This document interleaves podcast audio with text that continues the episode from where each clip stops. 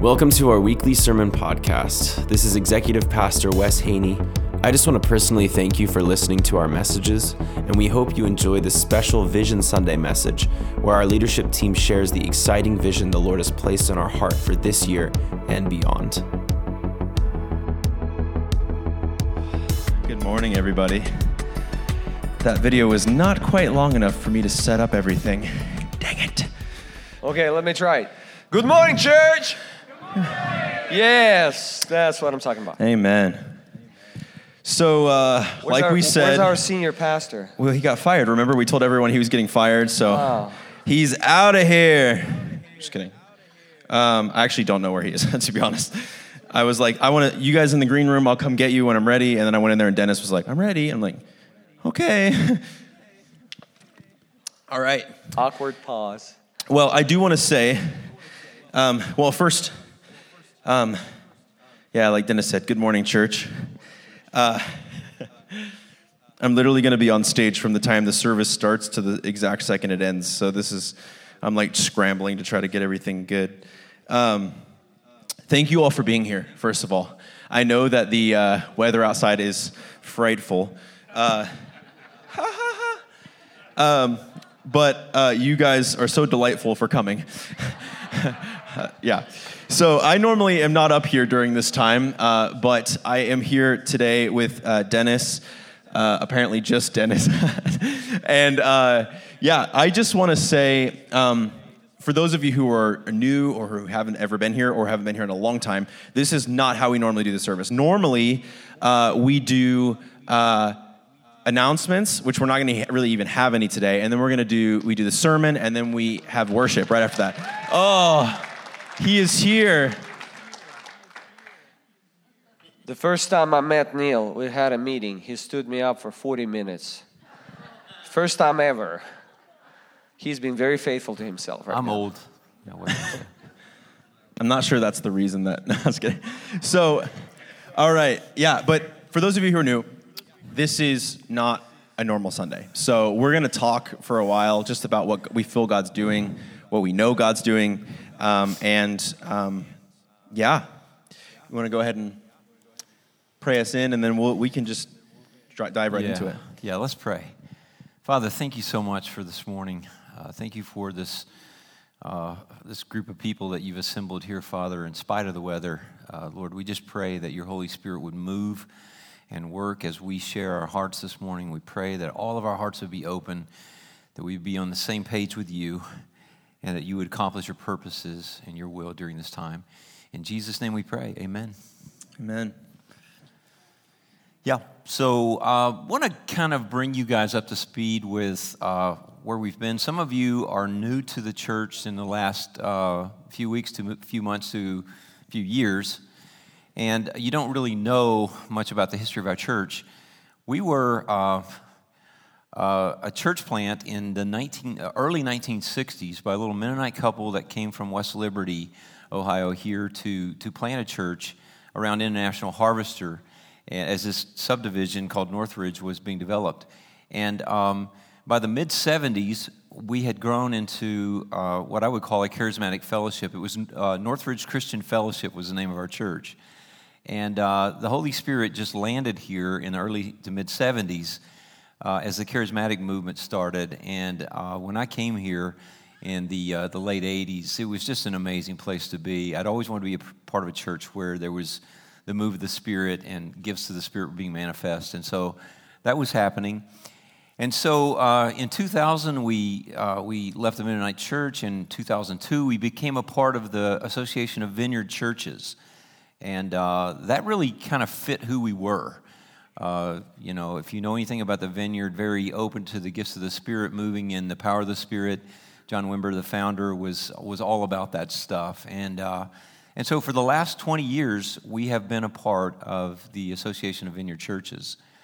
Um, we, um, you know, in 1996, I became senior pastor here, and, uh, you know, ha- have been senior pastor for, I don't, I don't, know, the last 27 years or so.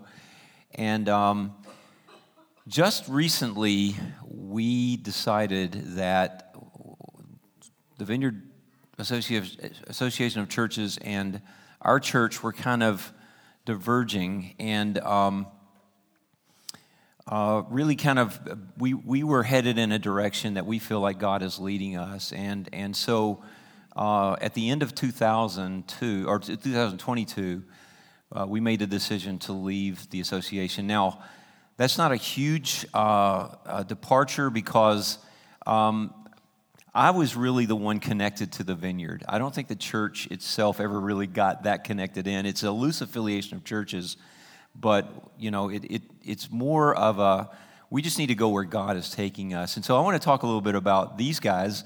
Um, in 19 or 2014, I met Dennis, as he said, you know, 45 minutes late to our meeting, but um, we met, and, and as soon as Dennis and I met, he was working at another church uh, with some of their missions work, and um, there was an instant friendship, an instant bond. He became my brother, and we met regularly and just forged a friendship. And, and from the time I met him, I really wanted to work with Dennis. I really thought it would be wonderful for him to be on staff here. And, um, and so our relationship continued. He started preaching on a pretty regular basis, at least once a month in 2018. And he has brought such a richness. Don't you agree with that? Such a richness, richness to our, our preaching ministry. I just love this brother and, and powerful preacher and, and teacher of the Word of God, and especially of the gospel of grace. Uh, in, in the 2018 to 2019 uh, period, Wes and Lily were at another church up in, in Northeast Canton and they, they were feeling, feeling God calling them away from that church into something else. And as we were praying about that for them, I really felt like the Lord uh, said to extend an invitation for Wes to come home and, and be our worship leader in our church. And I had no idea that he'd even be open to that, but I felt the Lord stirring me to ask him, and so I did.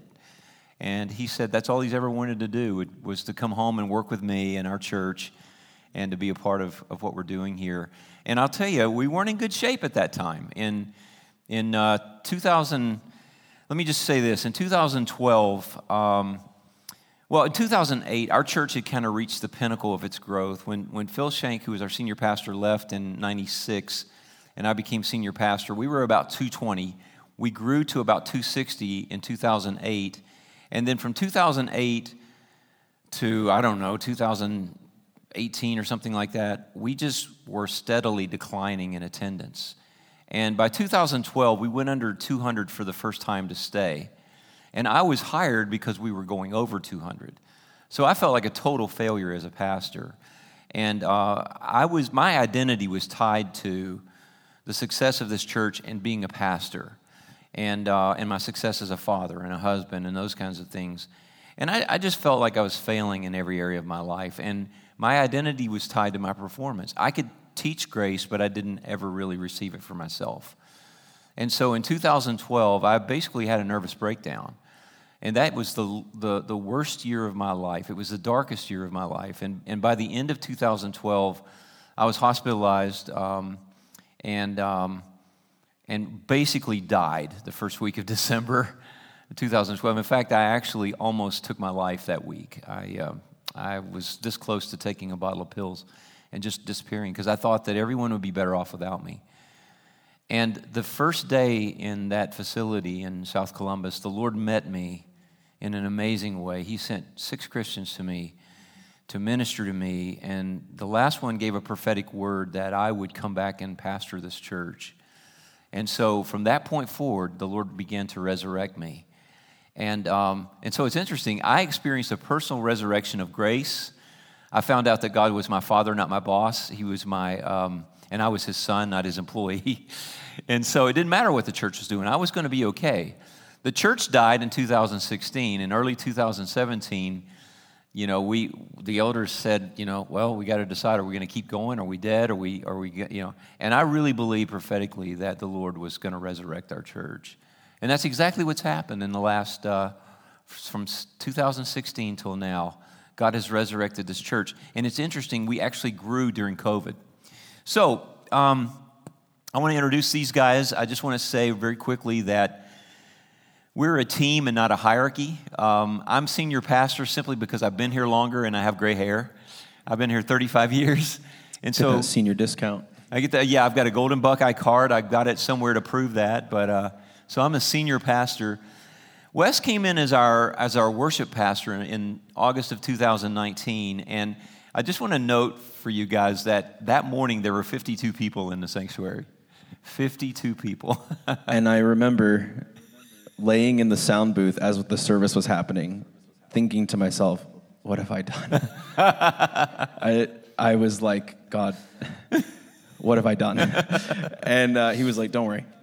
it's not what you have done; it's what you will do that counts. And and Wes has been a tremendous catalyst for everything that you see happening here. And uh, uh, oh, can I add something? Yeah, when that please. whole thing started, a lot of things were done by faith. I saw people who interacted with God in prayer, and they believed God spoke to them. And they really got hold of this word, hmm. and nothing indicated any changes out. No. externally. Yeah. Like Neil was telling, God told me He's to resurrect the church. and we, we were sitting in the coffee shop, and there was like a sunny day right after the snowy day, you know, Ohio. So part of the shade was covered with snow, and part of the grass was already, you know, seen. He said, I feel like this. And I looked at him and I saw faith in his eyes, and I saw God spoke to him. I'm going to hold on to that too. Yeah. And COVID hit. So Yep. externally, nothing was Yeah. going for us. Yeah. So there was a small number of people, but, but the difference was their hearts had faith Yeah. and their, their heart began to have the eyes of faith. Yeah. Later, the majority joins because it's easy to join when things are going great with your physical eyes, you can observe them. I think today is almost prophetic because of this crazy weather. The minority is here, but I believe this is a strategic minority who would have faith in their Amen. hearts. Amen. I love it. So Yeah. I, I think you're here not by accident. Yeah, amen. All right. Amen. And so, welcome everybody, by the way. Yeah. Um, also, uh, Dennis came, uh, so, so we, we really uh, began to grow. We, grow. we grew through COVID. That's how God was resurrecting this church. A lot of churches were dying or declining, and uh, as soon as the governor said you can meet again, we met because we had plenty of room to social distance here. And we grew from like 60 to 100 by midsummer of, of 2020. It's just unbelievable. And we just kept growing. And, um, and so um, Dennis, uh, like I said, we've always wanted him to come on. He became uh, uh, an elder uh, five months after we hired Wes. And in 2021, in the fall of 2021, uh, Wes asked the question because I had been sick and and had a had actually had some heart issues and they're, they're, it's fine. I had AFib and I got taken care of. But Wes asked me a question: Who would be our pastor if you died? And I said, you know, I, I really do think it would be Dennis. And he said, I do too. And so we talked to the elders, and we went ahead and asked Dennis if he would come on uh, in a non-paid staff role as associate pastor. And then in 20, uh, the summer, June of 2022, last year, we took a step of faith and we brought Dennis on full time as associate pastor. But you know, we recently, in the last couple of months, we kind of wrestled with that title. Dennis, or last year, Wes became when we did Vision Sunday, we announced that Wes was not just our worship pastor, he's our worship director, but he's our executive pastor because he executes, uh, you know, uh, things that we're, we're trying to accomplish, um, different kinds of projects and, and, and things that, you know, he's just constantly starting things and executing things that have to do with the wineskins of the church and, you know, worship and just things that, that you know, that we wouldn't even think of. I mean, every t- I told Wes last week, every time you have an idea, things change for the better. I just love that. Um, and so, but Dennis's title, associate pastor, made him sound like he carried my lunchbox and pencil. You know what I'm saying? It's like my, my flunky. And Dennis is anything but that. And so we're, we were trying to think, what really is he? He's not an associate pastor. He's not my assistant. He doesn't function that way at all. When he came, became uh, uh, on staff last summer, he immediately started small groups. By in three months, we had this the most incredible uh, small group ministry you've ever had in the church, and that's the kind of thing that that Dennis does. He he trains leaders, he trains teams, he launches programs and stuff that I don't like the word program, but ministries, and uh, and so we saw him as Wes and I as an equipping pastor. And so that's his new title. Dennis is now our equipping pastor. I think you see it on the screen there. And so I love these guys. We're, we're not a hierarchy, we're a team. We work together. And, uh, you know, I don't come up with things and they, they have to go along with it. We, we flesh through this stuff and decide on stuff together. And I love the dynamics, I love the, the checks and balances. And we're also a part of an elders team that, um, and Dennis, go ahead and share about that. Yeah, uh, before I do, I just wanted to reiterate what he just said that there's so much health and strength in, in this union. It's almost like a, a pale sh- reflection of Trinity. We have a council every single week and we talk about things strategically and we have ideas, but never ever will we implement anything in this church unless we have a total agreement on that. One, one example, exact, exact example, is when we did uh, the service order change. It was my idea. I was like, guys, we should do worship after the sermon. And then they were both like, Yeah, like- no way. And then like after a few weeks, they're like, wait a minute. Yeah. And then Like, we what? actually talked to some pastors that were like, yeah, you know, in, in Illinois and a couple Yeah. of, they were like, we actually do that and it's amazing. And so we were like, let's try it for the So we went from being very skeptical about this idea to being more open to actually having faith that it's God doing something. And then we stepped into this together, and God has blessed us tremendously. And I just want to add one last thing. This entire thing you're going to hear today happened like this. Mm-hmm. So Yeah. everything that we're going to share with you, we were at some some things we were on different pages, but now we are in full agreement and fully believe that this is what God has for the church. Yeah, So- it was it was conceived. There was a good maturation, pregnancy, and there was a birth. So what you're receiving today mm-hmm. has been birthed. Amen. It was a labor. Oh man, Yeah. but it was birthed. Listen, I'm gonna ask you a weird question right now to shift the gears. How many of you right now feel your liver?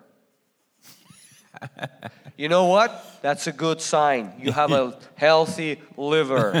if you feel your liver, you need to see a doctor. If you feel your kidneys, you need to. This is the nature of internal organs. They do things discreetly as they're supposed to, and you don't even notice them. That's how things are designed. Why I brought it up? We have a team of elders, and some of you have. We have elders. Yeah, that's exa- that's a healthy liver. It filters things out. It, it does a great job. So we would like to introduce uh, a- team of our el- uh, elders. Uh, Neil, why, why don't you lead us, walk us through yeah, this so, picture? so Wes and Dennis and I are, are elders as, as, you know, pastoral leaders of the church. Elders, shepherds, uh, kind of same thing. Uh, moving from Dennis and me, that's uh, Deb Haney. She's a friend of mine. Um, Linda, Steve and Linda Fry, they're next to Wes, and then Jim DeKaiser. Um, and these guys meet monthly. Um, we, you know, we do operational day-to-day decisions, and you know, we, I mean, we make a lot of decisions, but these guys are really there with us to make the major decisions. Like if we come with an idea that is going to be a major shift for the church, they really have to be on board with that. And they're not yes men and women. They they really do challenge things. And so um, I just remember, you know, earlier in my ministry, I would come up with these crazy ideas, even as senior pastor, and I'd get a hard no. And I'm really looking back, I'm really thankful that they said no. But I mean, I love these guys. They're so mature, they're so wise, and, um, and, and I just really appreciate the team that we have. We're elders among elders, and I think plural leadership is, is the biblical design for the new covenant. And I want to say as well, like, as you see, we have men and women. Um, we have husbands and wives. Steve and Linda are married. Mom and dad are married. Uh, this this uh, this spring, we're going to be bringing on two more elders who are also married and they're in their 30s. And we really feel like we don't want to single parent the church. Um, it's really important to have both perspectives. Um, the Male Lord and calls female. them into Yeah. leadership. Yes, exactly. And um, we also really want to have all generations represented uh, in in that as well, so that when we make decisions, um, it's you get perspectives from every area. Um, I mean, just as an example, the cafe when we were wanting to do the renovation, some of the older uh, uh, guys on the team were like, "I don't really see the importance of that. I don't really see maybe that it's not worth it." And I think you know the younger people, me and Dennis, uh, we're like, we're like, this is actually very important for younger generations. They really value this stuff, and I think that it was a good thing that we did it. Yeah. Uh, and then vice versa. There's other things where it's like, you know, I'm wanting to just microwave the heck out of this and like, let's do it now. And they're like, be patient, be, you know, let's be faithful. And So yeah. Anyway, we we want husband and wife teams because you know it's like a it's a one flesh kind of deal. It's like a two for one, and uh, you know I, I want to say a word about like when when originally uh, Neil and Debbie were there, and then then uh, Wes was there. Neil goes like, "Will people think that there's might be nepotism going? You know what nepotism is? When the families uh, create alliances of powerhouses to influence things." Yeah, the family runs the business. Yeah, he's like there are like three Haneys on the team. I said, dude, I know you and Debbie, so it's actually a uh, checks and balances system because every time you would come up with something, they would say, I don't think it's a good idea. so and vice versa. So it's just just to give a word of like, don't don't worry about it. There's a good good uh, yeah, we're not a checks and power block. Trust me. Yeah. Yeah. Yeah, Yeah, so that's all. Uh, that's our elders team. There is one person who is uh, on this team, or who was on this team this year, who is no longer on the team, um, and I just want to give him a shout out. Doug, where are you? Can you stand up for us? He's back here. This is Doug Massey. For those of you who don't know Doug, You're gonna know him in a moment. Yeah. yeah. Oh my gosh, Doug.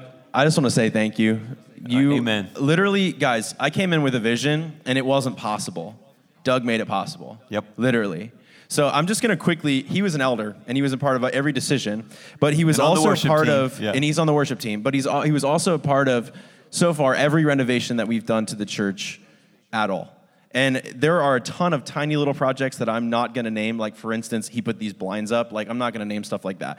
But I do want to give you just a quick list of some of the um, projects that he's helped out with. He installed the main sign, this truss, the speaker platform that we're sitting on right now, the sanctuary house lights, the sanctuary carpet removal, the sound booth, the sound room, my office, the broadcast room, the cafe, the children's check in room, the green room, the side stage room, the youth lounge, the youth sound booth, the children's wing kitchen, the children's classrooms, the children's auditorium. I'm not done. The children's bathroom, the children's storage room, the infant care room, the office wing, the office wing ceiling, the cupola. Bro, we love you, man. Thank you, Doug. Yeah.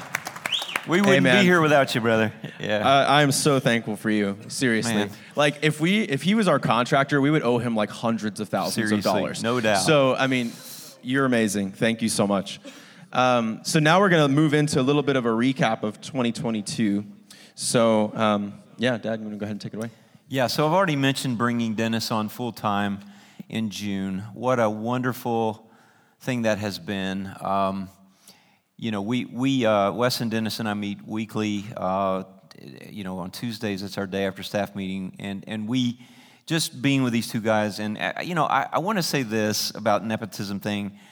I brag on my, I- brag on Wes a lot. I would do that if he wasn't my blood kin son. Uh, just a phenomenal young man. And Dennis, uh, just a tremendous friend. And so, love working with these guys. And uh, I'm so thankful we were able to bring Dennis on full time. And I want to thank you for making that possible because what I'm about to say next is absolutely mind blowing. And it helped to bring Dennis on we would always, when we were doing the budget of the church, we would always say, okay, what do we think we can do? And then we would plan for that, and we would never meet the budget. So we'd be like, okay, I think we could do 4,200 a year, I mean, a month, or, or a week, I should say.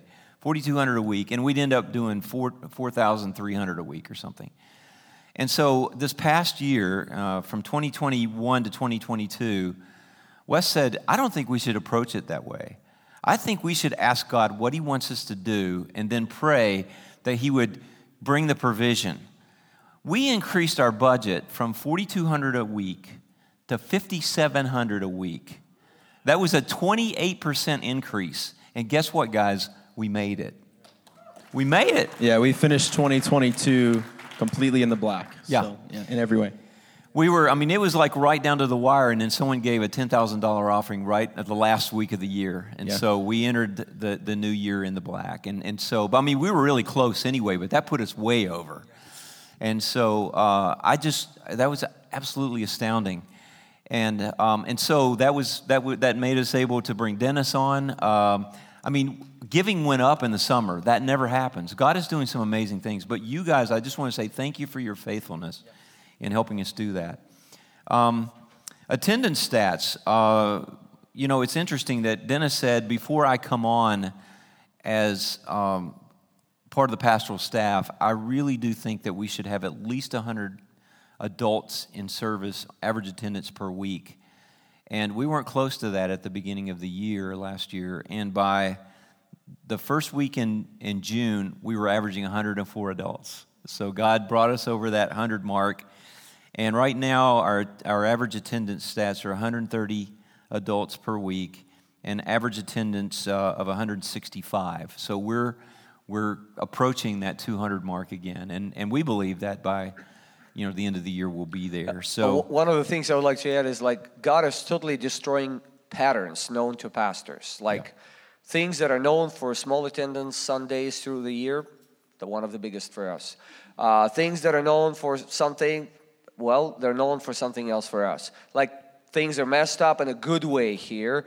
A week, couple of Sundays, it wasn't Easter and it wasn't uh, Christmas. All of a sudden, we have like 200 people in the sanctuary. Yeah. Like, how in the world is it happening? We don't know. Middle of the summer, yeah. Every single Sunday, every single Sunday in 2022, there were new people in the sanctuary, whether invited by a friend or just felt like stopping by. Mm-hmm. Like, always throughout yeah. the year. So the that's a sign. the Spirit here. is moving. God is gathering people. Amen. Go ahead.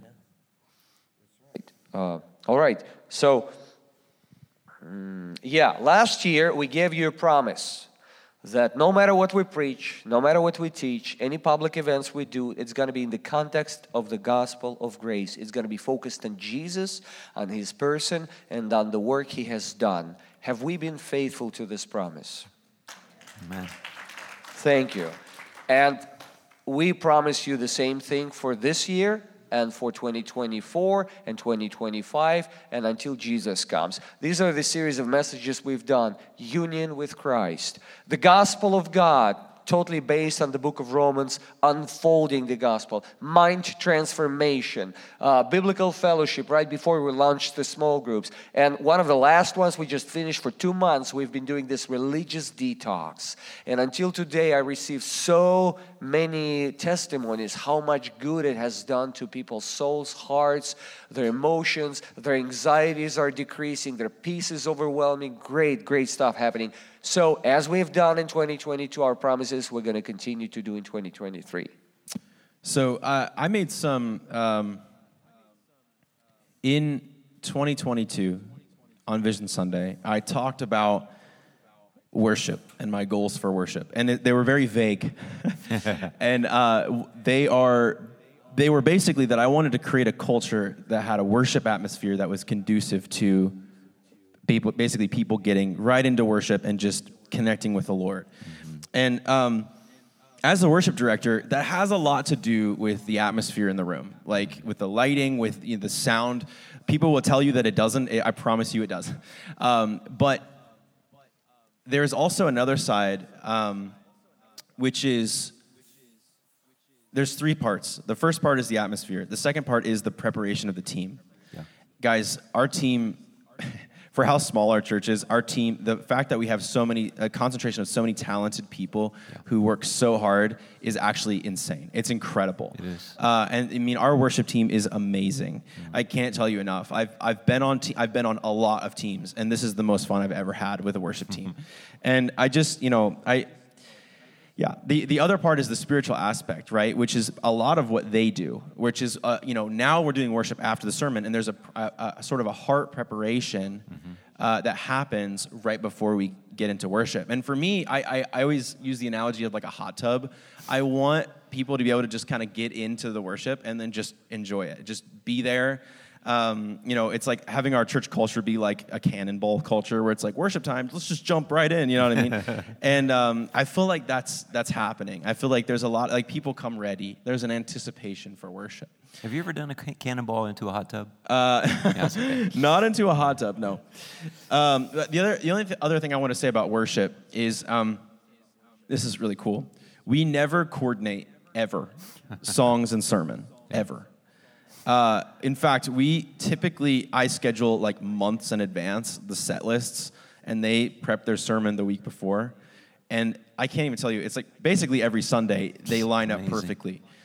Last week was a perfect example of that. Dennis preached about the priesthood of believers, and the first song, it's it, it looked like we had coordinated that. It was amazing. So And it, we, uh, you know, it's just one of those things. It just shows that the Lord is speaking Yeah. to the leadership, and that we hear His voice, and that He's using us in in ways like that. So, Amen. Dennis, you want to share about small groups? I'll Yes, last year, one of the goals, one of the tasks that we had in front of us, I, we really wanted to make sure people are getting connected in this congregation, especially taking into account the rate of growth, because very soon church becomes like a little city that people don't really know each other, and we don't want that. We want to remain a village because it takes a village to raise a kid. You know that? So we want to have those villages inside of the city that all know each other, and for that we, we launched something we called connect groups. Connect groups is basically the same idea that many churches practice at small groups, but we decided to do it a little differently. We decided to, to make it part of the church culture.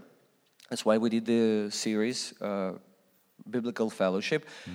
What makes it different, we start at a certain point together as a church. We have a certain beginning, it goes for 12 weeks, and then we stop them. Even if you really, really like your group and you, you really want it to go forever, you stop it, you take a break, and then you start it again. So it's kind of semester based. So we have three of those uh, a year, and in between we have kind of a loosely associated two groups of men's gatherings and women's gathering.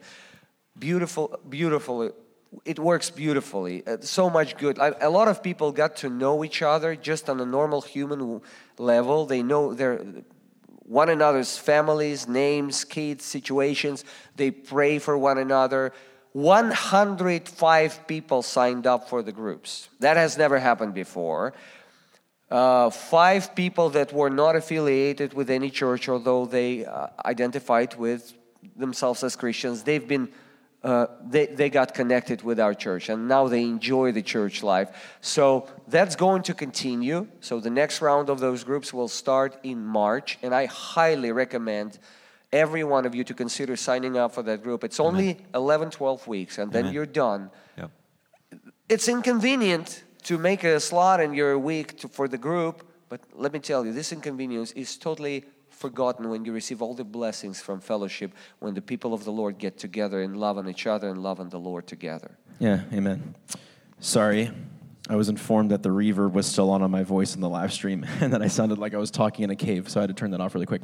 Um, so another thing that we talked about doing in 2022, which we did, um, is um, the renovation. And for those of you who are new or who don't know, um, we did a ton of renovations to the church building last year. We, you know, we, we really talked about like last year's stuff was really practical. Yeah. Uh, we talked about it being like a wineskin Yeah. year. Yep. Like this, the Lord is really wanting us to prepare this house for what He's about to do. Yeah. Uh, and so I'm going to give you guys some before and afters of some of the stuff that we did, just so you can see it. Uh, so this is a conference room. That is now our cafe. and uh, the door that you see right there was the only way into the room. We actually knocked the wall out. Uh, we ran plumbing to it. We did all the stuff. This is one of the this was one of the cheaper parts of the renovation, and this is one for me one of the most impactful spaces we have now. Small groups meet in it. There's a bunch of different meetings that happen in it. There's so much fellowship and community that And takes by the way, we forgot to mention, usually we serve coffee before service, and after service it's over. Today we make an exception. As we present what we're presenting to you, you might have questions that don't get answered. All three of us are going to be in a cafe today after service, so we extend the time of a cafe operation so that you can come, get Yep. a cup of coffee or tea, and just chat with us and ask your questions. Yep, exactly. So, uh, and then the next, uh, the next picture. This was the children's classrooms. Uh, they hadn't been updated since when we had daycare, which I was in. So uh, now they look like this, and they look amazing. Uh, and then uh, this room uh, was the children's wing kitchen. Oh, oh, yeah, yeah. That room is was the oldest room in the building. It had never been updated in uh, since it was built in '62, uh, and it now looks like this. Uh, and like I said, this is all Doug, basically. So, uh, Doug, you're amazing, and this is so awesome. This is our children's auditorium. This is what it looked like before. Uh, this is what it looks like now. Uh, once again, clown barfed on it. Uh, very, very sleek, very nice. So the two major projects that we did for the renovation were the Courtyard Cafe, which we call it that because it's next to the courtyard. Which eventually we're going to expand the cafe out into the courtyard to have a fire pit and some really cool stuff out there. And the uh, children's wing, uh, which we call the journey. There was one thing we couldn't do last year uh, that we wanted to have part of the renovation, uh, and that is um, the playground. So, for those of you who know, and pretty much everybody in the room does, uh, right in the middle of our renovation, which uh, this is just I'm just explaining the time frame. Right in the middle of the renovation, inflation hit really, really hard. So then instead of a, a, piece of plywood being $35, it was now $500. And we were spending basically our whole budget on you know the, the children's wing and, and you know getting the cafe finished and we actually were not able to purchase the new playground um, we, we i'll explain this later uh, we we want to do it as soon as we possibly can right. i mean i have a, a, child who would love to play on this playground um, so I mean, and we have over 35 kids now, so this is a priority for us. Amen. It's just really expensive, and yeah. so we're we're um, forty thousand. Yeah. Yeah. We we want to we want to invest in something that's going to be. I mean, this is like park grade. This is yeah. something that can't be vandalized. It's something that can't be removed easily. It's not something that's going to rot. Uh, and you know, we want to make it as safe as possible for the kids that play on it. We don't we. we don't want to think small, basically. Right. Uh, so we're not going to do something temporary. We're going to do it when we can get this, yeah. and it will be soon. I promise. The Lord is providing. Yeah. So, Amen. Another reason that we couldn't do it uh, was because of uh, the live stream. The live stream costs more money than we thought it was going to, um, but um, this was one of the best investments we've ever made as a Amen. church in terms of what the Lord is using it for. Uh, specifically for you guys, obviously, people who can't come and can watch the service, that's amazing. Uh, but it's not just that. Um, it's, you know, there's a ton of different people watching this all over the world. I know my in laws are watching in Germany right now. Mm-hmm. Uh, so, I mean, people are, are the, hearing the gospel that we're presenting. Um, and for those of you who haven't seen it, uh, Mom, you make sure the computer's unmuted.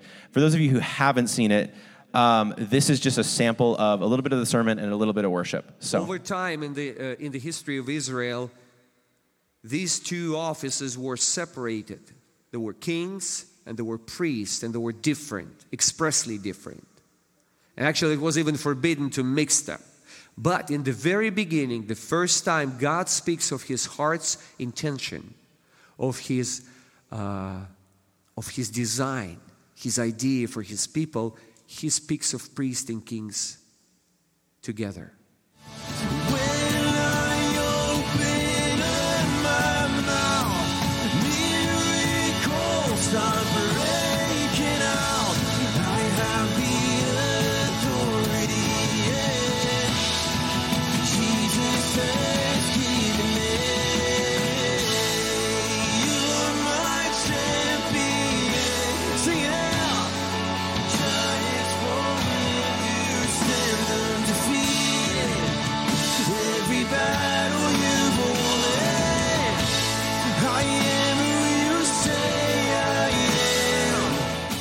Yeah. So I don't know. Raise your hand if you actually haven't seen the stream yet. So there's quite a few people. Yeah, yeah. So that's actually what it looks like. And I, I basically told these guys when we were doing it, I said, like, because at first they were like, why don't we just buy like a camera and just put it on a tripod? And I'm like, guys, I'm not going to do the stream unless it's like amazing quality. Yeah. Uh, because for a lot of reasons. One of the reasons is people in my generation church shop through live streams. And if yep. your live stream sucks, they're not going to come to your church. so yeah, yeah, there you go.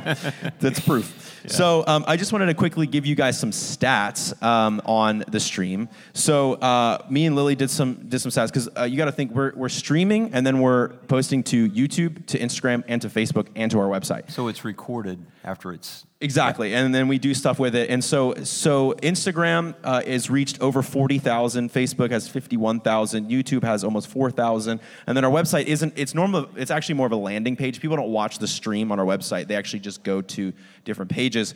So we have ninety-six thousand views on our live stream, and we've only been streaming for four months. Yeah. So um, that's really significant, and and that that's ninety-six thousand, maybe potentially different people who have heard these guys preaching the gospel, which is amazing.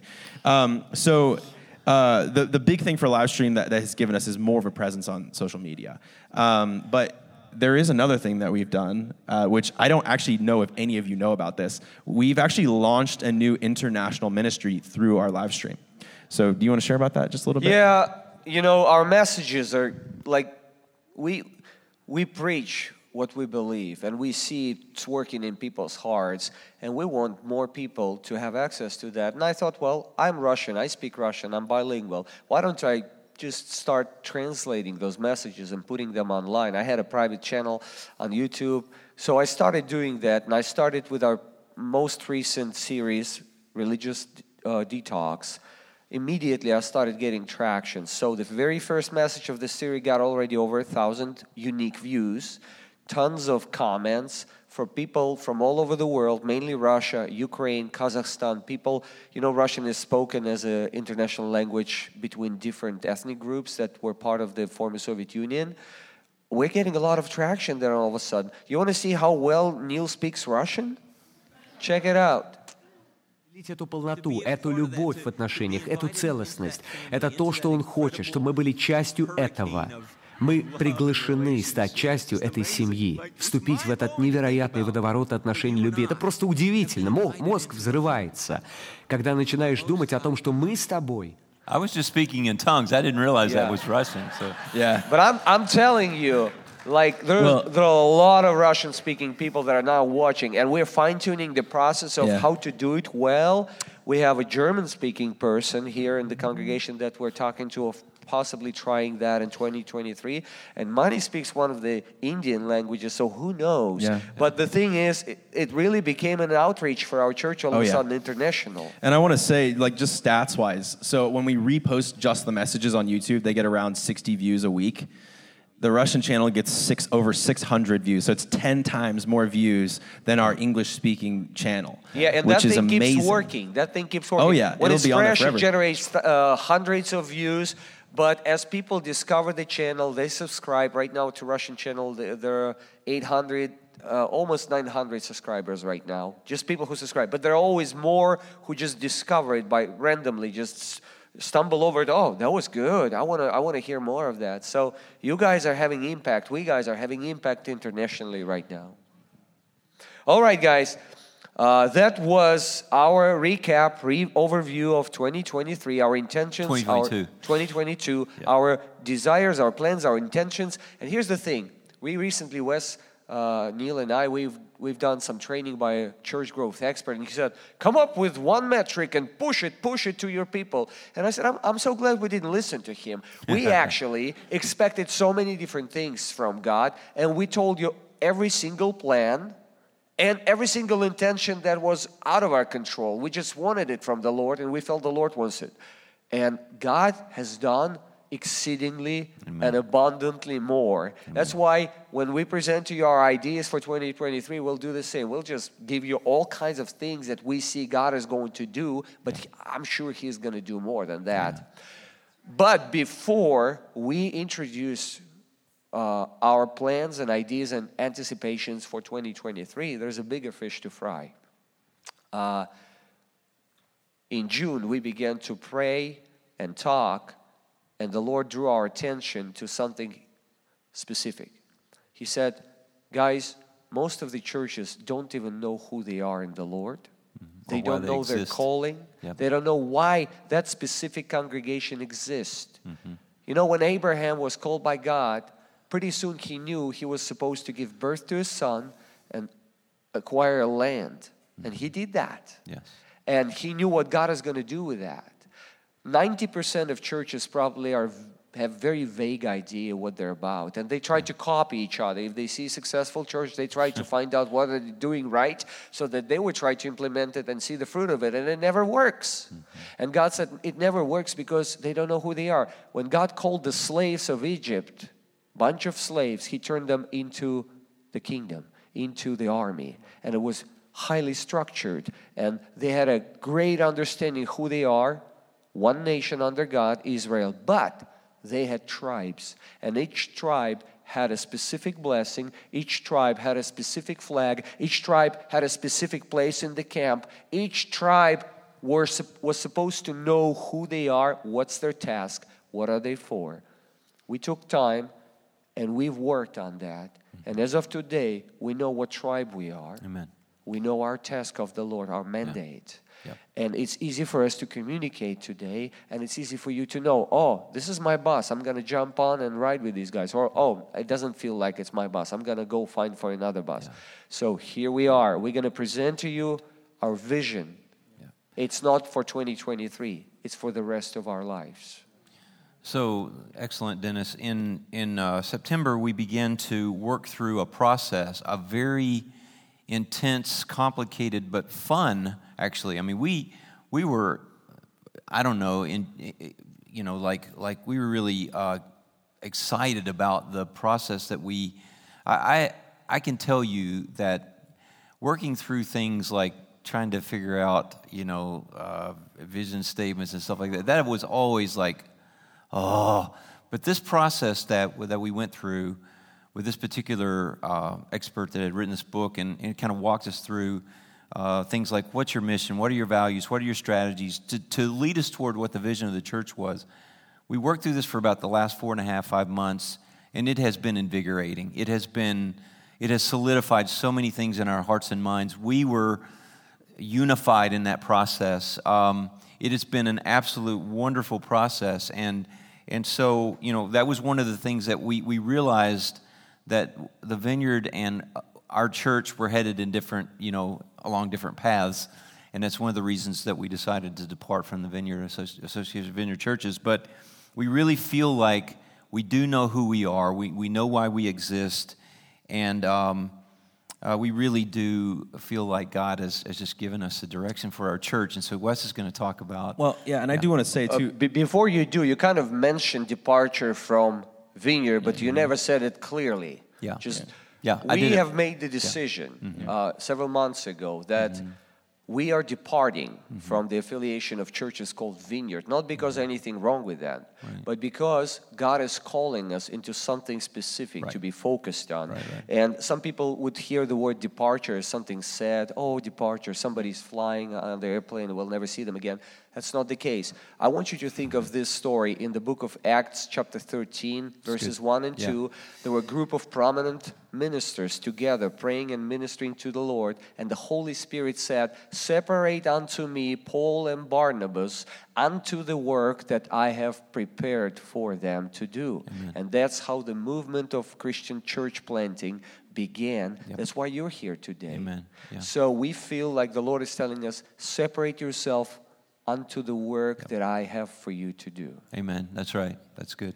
And I do want to say too, like uh, there's a lot of vineyard DNA that we were Oh, yeah. we're still gonna keep. Like, Absolutely. I can just like name just two. Like everybody gets to play, right? That was like John Wimber's big thing, where it's like everybody can walk in the gifts of the Spirit, and everyone can practice healing and things like that. Or um, that we we live in the here and now, uh, not the not yet. More than you know, uh, like we believe that there are miracles and healing, and the kingdom of God is here on the earth now. right. We're not just Yep. waiting for That's it. That's right. Uh, yeah, and so, so the vineyard values that you know Wim- Wimber sewed into the whole movement, we still embrace those. Exactly. Absolutely. Yeah. And also, I just want to say this one last thing about the vineyard.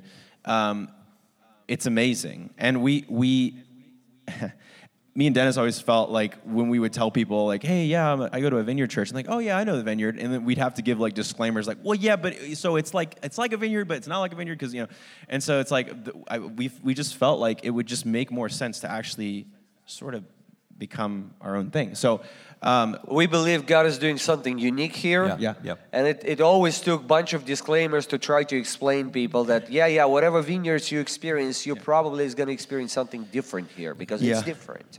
So, um, whenever God calls someone into their true destiny, um, three examples really quick Saul becomes Paul, Abram becomes Abraham, Simon becomes Peter. God changes the name.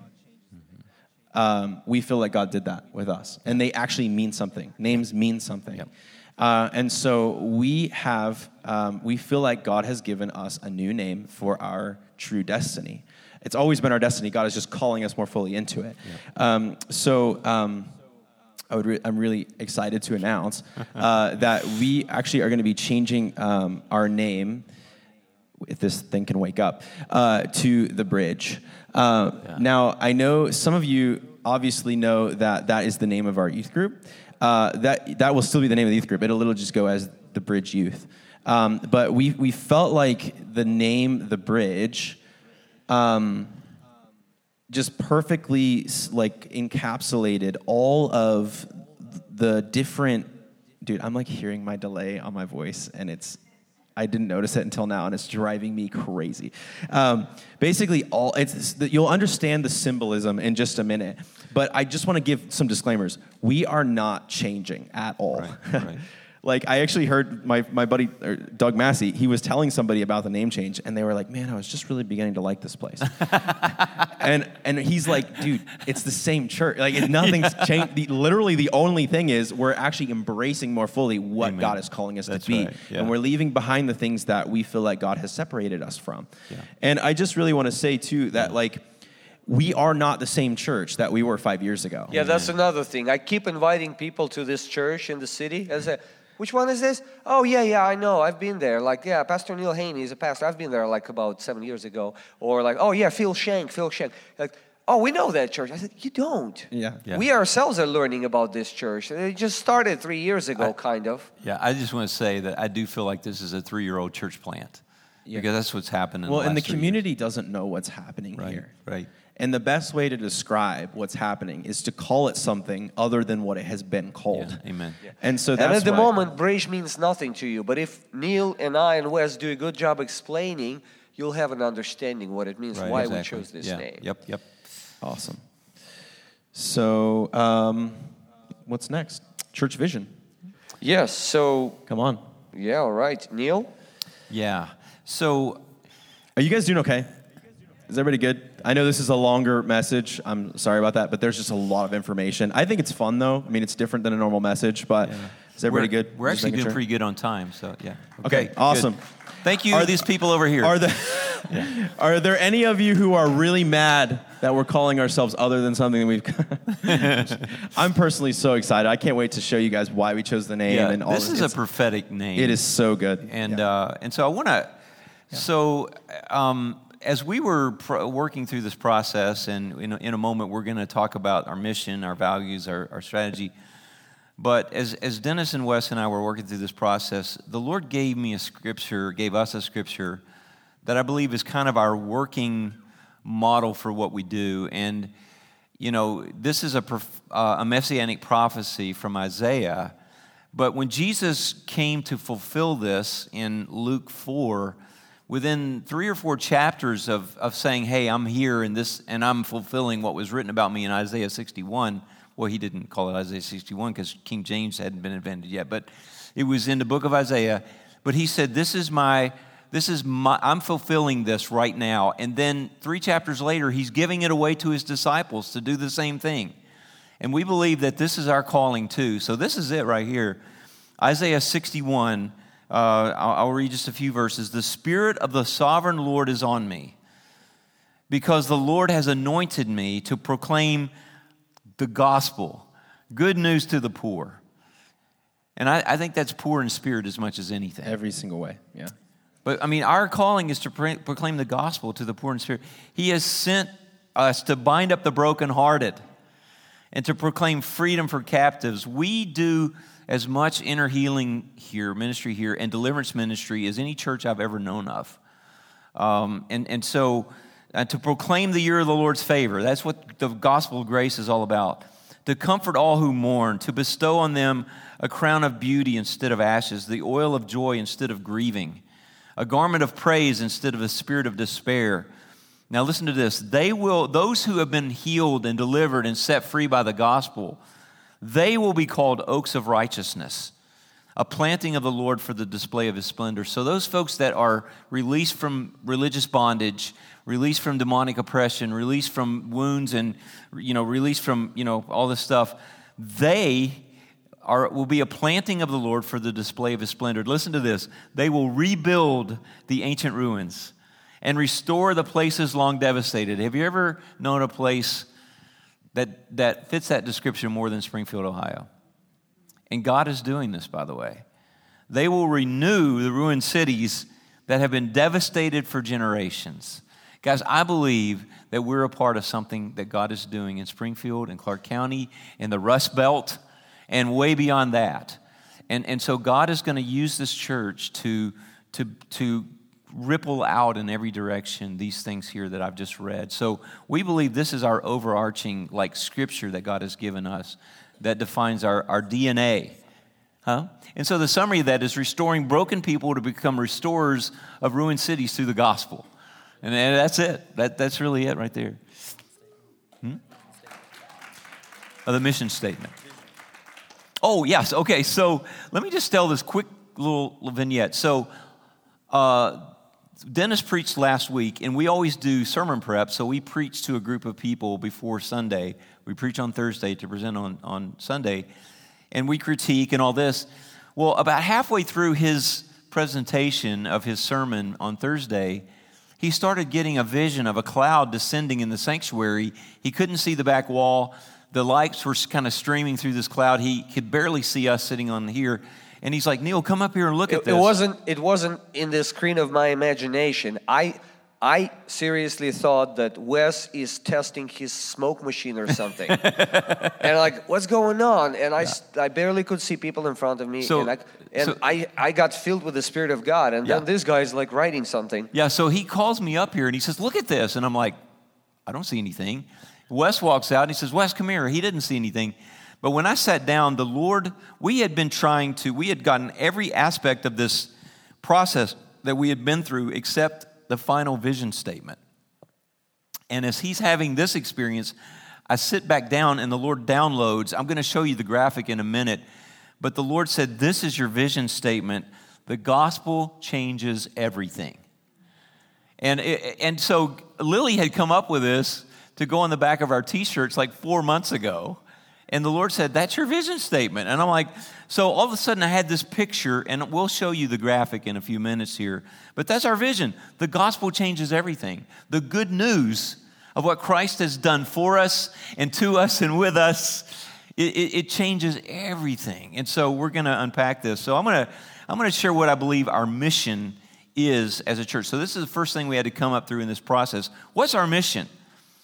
And so here it is. Our mission is moving people from empty religion, which includes paganism. Like, not uh, most people don't come to church because they've been burned in some way by, by religion. They stay away from the Lord because they've been burned by religion. Like American churchianity has just turned them completely off.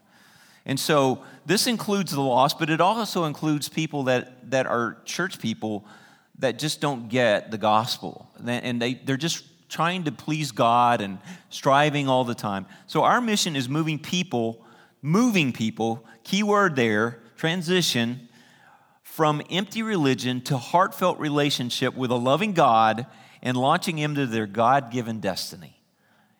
That's our mission. Yeah, all right. Okay, uh, then we, we, we were asking what are our values? What are our non negotiables, something to die for? And we came up with a list of six, which is a little too long for me, I think. we will probably. But, but number one, the gospel of grace. We'll never de- deviate from that. Amen. How is it expressed? Freely you have received, freely, Freely you give. give. It's a gift of God's grace. Number two, kingdom in breakings. A lot of it is, we inherited from from Vineyard. It's in Vineyard DNA. Yes. You believe that you're not a random dude or dudess in this world. You are a vessel of the Holy Spirit who wants to spill over from you to other people. And the primary way to do it is you learn how to prophesy into people's life, how to pray for their healing, expecting God to move and touch them, and how to deliver people from evil forces that might be detected in operation in their life. Amen. That's what we believe. That's our uh, value. Another value, next value is presence of God Amen. tangible, experiential presence of God. God is not just for your head, God is for your entire being. Your entire being can resonate to His presence. To his smile, Amen. to Yeah. his shining. I'm gonna preach myself happy now. No, I won't. Uh, next one is discipleship. Whatever, whatever Christians call discipleship, it's overused. Nobody really knows what it means anymore. so for us, a person would feel included into a family of God. He will be And she. equipped, he and she, or they will be equipped, they would know what to do, and they will be multiplied because they will start doing what they're called to do. Amen. Yeah. That's discipleship. Hallelujah. Uh, next one is unity. We do not believe in segregation. Amen. But a lot of people would say, we don't have any more segregation, like racial segregation. Yeah, we do. Look around.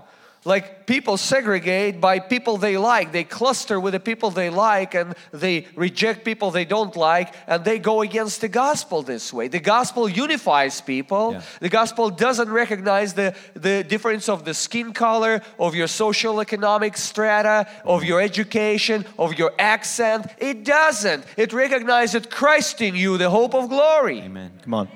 That's unity in Christ. And don't forget gender. Yeah. Yes, Gen- yeah, the same thing. Yeah, like uh, God is not God of man and a little bit of women. No, He's God of every flesh, Amen. men Yeah, or women. yeah, amen. All right, and the last one is worship. That's what unites all different generations here. We love to worship our God. Yeah. We love to worship and experience heaven on earth through the gift of music. That's why we gather Thank you, Dan. together here.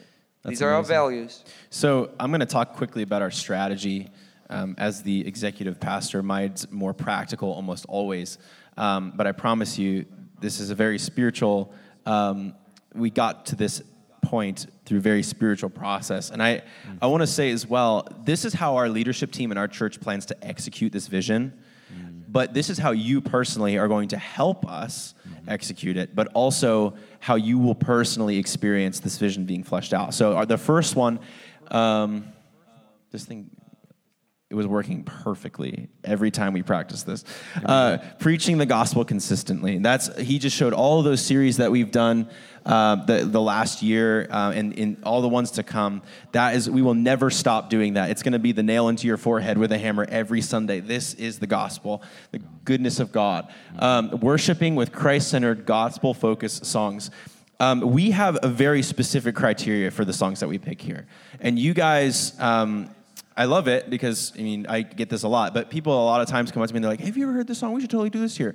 And I'm like, I say what I always say, which is obviously joking, but I'm a worship leader, not a DJ, so uh, no. But I don't take song requests. No, I'm kidding. What, I honestly probably have heard the song. I, I pretty much always have heard the song before, but there just is a a type of song and a song specific criteria that we have for songs that we will do at this church. Yeah. And it lines up with our vision and it lines up with our values. Um, Mostly, I mean, talking about the prophetic part of that. Yeah. absolutely. Yeah, yeah, 100%. Uh, the next one is uh, releasing the power of the Holy Spirit through prayer and prophecy. That, like Derek today, coming up on stage during worship, that is exactly what I'm talking about.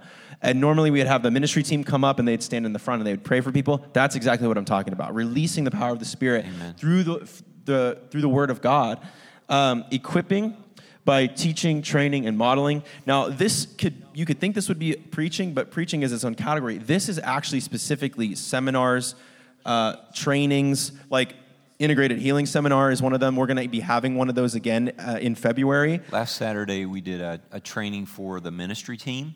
Exactly. Eh, That's exactly. And then also uh, conferences, which we're we're super excited to share some stuff with you guys. I mean, I also believe that as God grows our our um, as God grows our church, we're going to have things like ministry schools here hosted at this church. Yeah, amen. Um, and then um, the the second to last one is publishing digital content. Um, this isn't going to include the live stream for uh, for obvious reasons, but also books. We have a lot of songwriters that are writing songs in this church right now that we want to start releasing amazing songs. I mean, God is on some of this stuff. Uh, but another really exciting one that I just want to briefly share it with you about.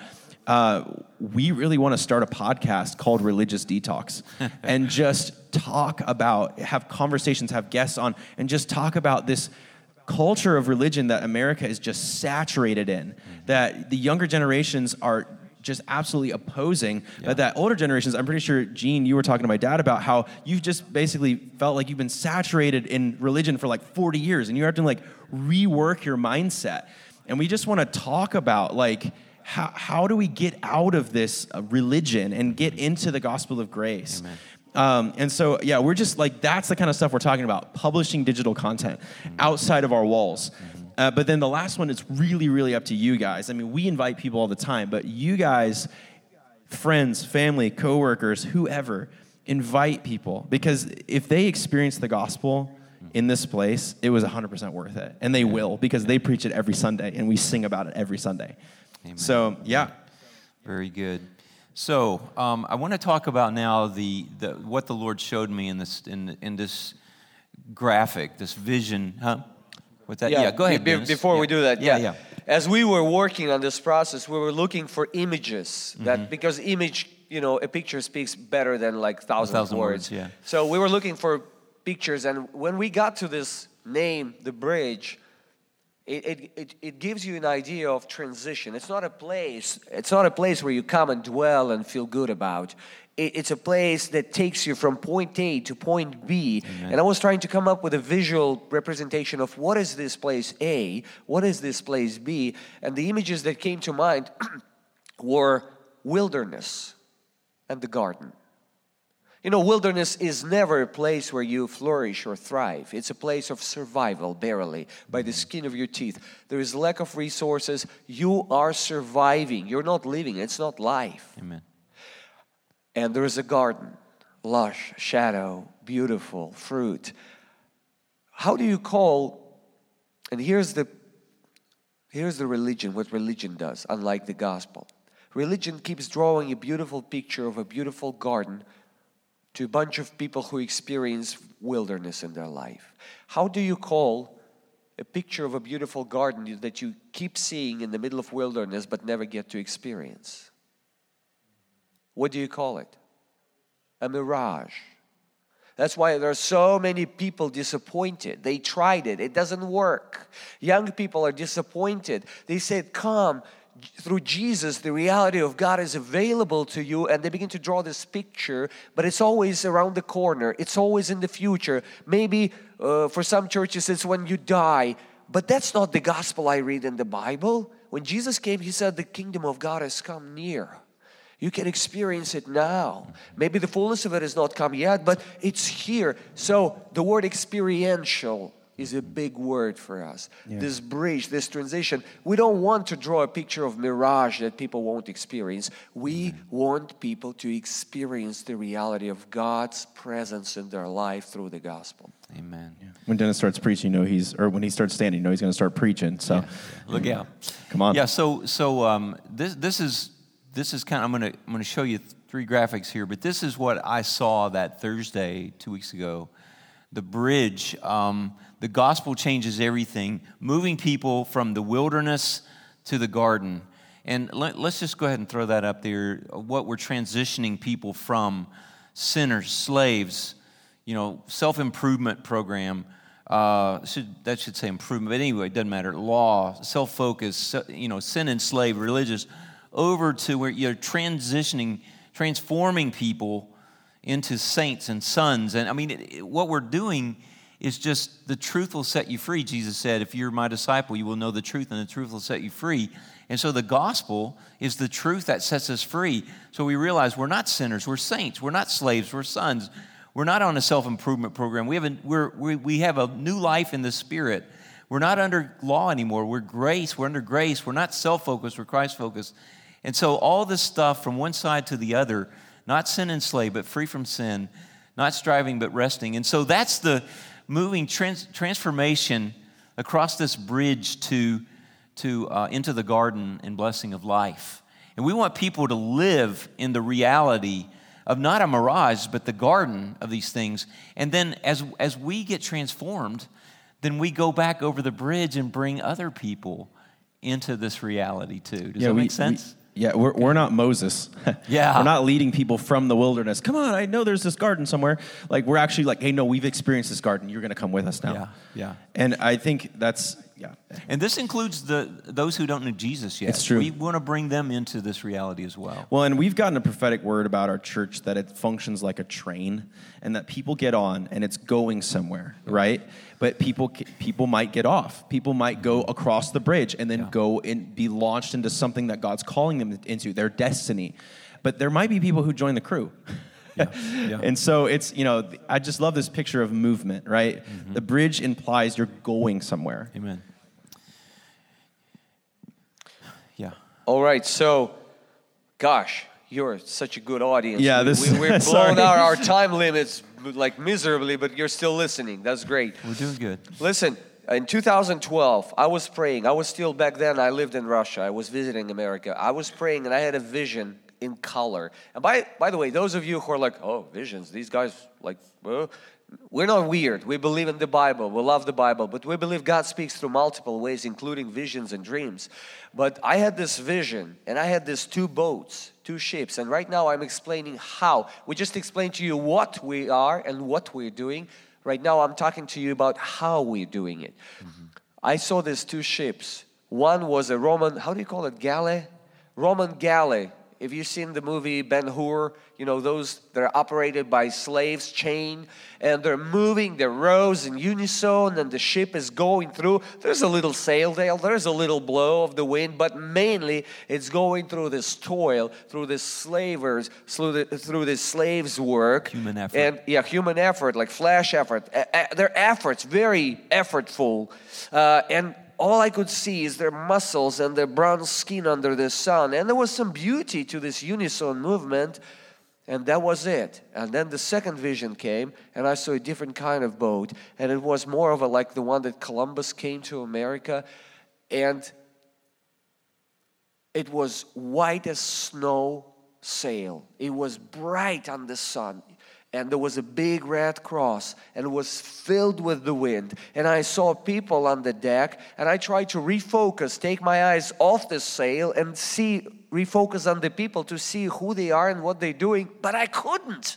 You cannot take your eyes off this sail. And the lord when it was over i said what is it? And the lord said like that's two kinds of churches two kinds of ministries. Mm-hmm. and friends i experienced galley and I never ever want to come back. Same.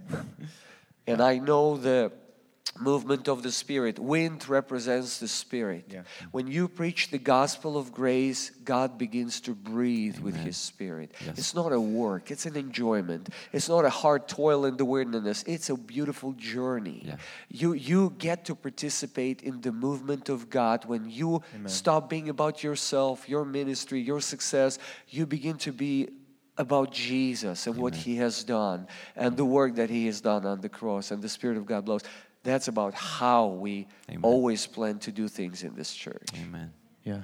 So um, now we're going to quickly transition. We're going to blow through this, but we're going to quickly transition to our, our yeah. 2023. Guys, have you been able to receive what we just shared?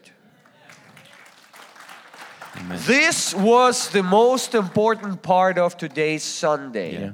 Yeah. Right now, we're going to just rush through yeah. our anticipations and ideas for 2023. We're gonna, we're not going to elaborate. And after the meeting is over, we're going to be in a cafe. Come ask Amen. any questions, whether it's about this big vision or 2023 all right? Yeah. But right so, now let's let's just rush through that yeah, 2023 so what we felt like the verse was for 23 uh, was so isaiah 61 is our church's dna for 23 we felt isaiah 35 so yeah, yeah so so this this uh, dennis brought this to us. You want to read it? Yeah. Uh, do, do, you want me to unpack it or you, you want to do I'll, it? I'll just do it real yeah, quick. go ahead. So, so we believe that in 2023, people will find their desert becoming gardens, their weakness becoming strength, their sadness becoming joy. This is what God gave us for this year. And we will walk on the safe and secure highway of holiness uh, provided by God through His grace. It's based on Isaiah 35. You can come home and read it. Listen, it's a prophetic word. Yeah for you to take hold on. Yeah. To take hold of. Regardless of what happens yeah. this year out there. Very important. This is what's going to happen. For, if you're going to watch us. TV a lot and base your life uh, ideas and decisions and based on what you receive on TV, yeah. you're going to not experience this. Yeah. If you walk with God and yeah. you hold on to God, no matter what happens in the world, you're going to experience this. That's right. That's right. Amen. Yeah, that's awesome. So, um, just a couple really practical things. Um, we're going to be doing two conferences this year for the first time ever. Uh, the first one is going to be happening in March, March Friday, March 17th, and Saturday, March 18th, which is uh, our first ever what we're calling the Rain Women's Conference. Uh, and this is going to be a big, big deal. Like this is outside of our church walls, everyone invited kind of deal. Uh, our worship team is going to be leading worship for it. We're going to be having really awesome guest speakers. Mm-hmm. This is going to be really amazing. Uh, we are um, also, and so save the date Uh, it's a couple months away, but we're going to be promoting it soon. So, and then uh, also we're going to be having our first ever regional conference here at the Vineyard. Yeah, So it's it's it it's international regional conference at the bridge. Yeah, we're doing uh, with with one of the grace speakers, like very influential ministers who preaches like take Neil, me as preachers, put together, put on steroids. That's the guy we're bringing, with a great sense of humor, much better than Neil's. I can start using steroids. unfortunately, he doesn't speak English, but I will translate for you. So this is going to be the first weekend of June, Yeah. and it's still we're still discussing the details, and there are a lot of logistics to take care of. But please try to save the date. You'll have a lot of fun, guys. Oh yeah, it's going to be awesome. Yeah, so so you'll be excited to know that um, in um, May I'm leaving. Um, I, I'm going to be leaving for three months. It's, it'll be my fourth sabbatical since I've been here, and my last sabbatical because I don't think I'll have, be having another one after this. But but um, I'll be gone for three months. Um, we do this. We have it in our policy manual for pastors to, after so many years, to to get a few months away, to unplug from pastoral leadership, uh, to attend other churches, to spend time with the Lord. To uh, there's books I want to read. I'm actually trying to write a book, and uh, I hope to finish that book on my sabbatical.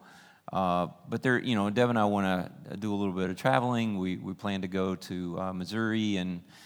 I plan to spend some time down at Asbury Seminary, just you know, getting away and spending time with the Lord. So it's going to be just unplugging from pastoral ministry. But I will be back. Don't think I'm leaving for good in August. Every So- single time he goes on sabbatical, people are like thinking he left forever. And it's it, sabbaticals are amazing because past, pastoral ministry is so emotionally draining. And this is just an opportunity for them to charge us. This is a really, really good thing. So, um, yeah. I've always come back refreshed and ready to The go. only thing I'll say we have two sound people.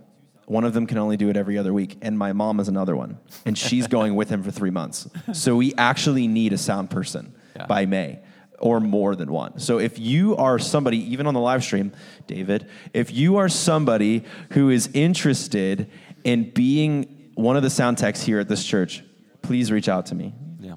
Amen. Thank you. Yep. Yeah, all right. So, just rushing through that quickly.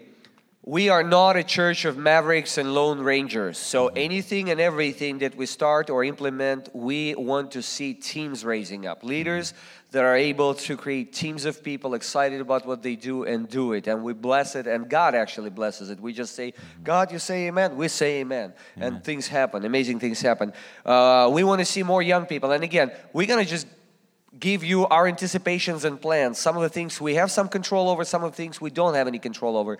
God brings people, we see the growth trajectory, we see the growth trajectory of a specific population, young people. If, it, if a church doesn't have young people, church is dying. You Yeah, know that, amen. even if it's a big church. So we saw the increase of young people and we anticipate to see more. So young people who are here today, thank you so very much. Invite your friends. Uh, uh, women in leadership. Another thing, you don't want single parents, uh, you know, raising kids. It's not a best. It's not the best idea.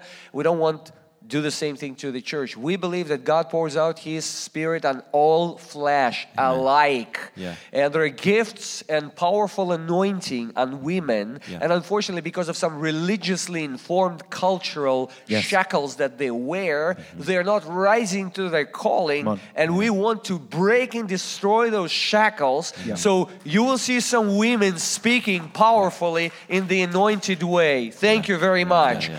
Uh, women, if you know in your heart, God has called you to serve, to minister, to speak, to preach, to teach. Come to us. Yeah, we will help you. Even if you're timid, but you know it's there, come. Come on. You will see women rising in this church within this year and, and years to come. That's important. Yeah. And uh, have I done what I was supposed to do? what I I think think so. I mean, basically, what, one of the things Dennis was going to share is we're going to continue doing small groups. Like, and that's going to Yeah, yep, definitely, yep. definitely going to happen. So I, I just want to tell you guys, we are growing, and if we keep this growth trajectory, by next year, we will not have enough space in the sanctuary. So please pray for us for wisdom, but also be patient with us as we navigate growth, growing pains. Um, like, for instance, not enough parking space in the parking lot or not enough seats in the sanctuary, potentially having to do multiple services, that kind of thing. Um, I mean, we don't have enough volunteers to do that right now. So we need people, we need resources, we need money because our parking lot needs, not only does it need completely torn up and repaved, but it needs to be bigger. So uh, there's a lot of things that we're asking God to provide for us. Um, in fact, actually, we have in, the playground is one of them. We have what we call our capital reserve wish list. It's literally like a list of projects that, let's just say, our vision is bigger than our provision at the moment. And we're just praying that God will help us do some of these things. What the podcast is one of them, for instance. It's like $3,000 the equipment that we need to start this podcast so that we can actually start doing this monthly, you know, talking about um, the gospel. And um, it's just an example, or the playground, or the, the parking lot, different stuff like that. So um, just pray for us as we grow. And I just want to say one last thing about growth. It's really, sometimes I know people say, like, big, I don't want to be part of a big church. You only think that because those churches do a really poor job of connecting people. Mm-hmm. And I promise you that we will go out of our ways to out of our way to prioritize connection yeah. and facilitating relationship. Amen. Because you're going to stay in a church that you have friends. You're not going to know everybody in the whole church, right? But you're going to stay at, at, a part of a church where you have a, a, group of friends that you love and you go through life with. Yeah. And that happens through connect groups. That happens through lots of other things. Yeah. So as we grow, one, just be patient with us, but two, trust me, this is going to be amazing. We're we're striking the ground with the arrow a lot of times, mm-hmm. and God's about to do some amazing stuff here. Um, thank you so much for being here, and uh, we we just love you guys. We're so excited to be in in pastoral leadership here at this church, and. Uh, I've been here 35 years, but these last two years have been just the, the, the, best so far, and I just expect things to get even more exciting. So just receive the benediction this morning. I just bless you with this. May the grace of our Lord Jesus Christ and the love of the Father and the fellowship of the Holy Spirit be with you all now and forever. Go in peace and be safe. Amen. Thanks for listening. As you've just heard, we are changing our name from Vineyard Northridge to The Bridge. We are excited about this new future we feel the Lord has called us to run full speed into. As the rebrand happens, our name will begin to change on all digital platforms, so please give us grace as we make this transition. For more information about our church, head on over to our new website, thebridgespringfield.com.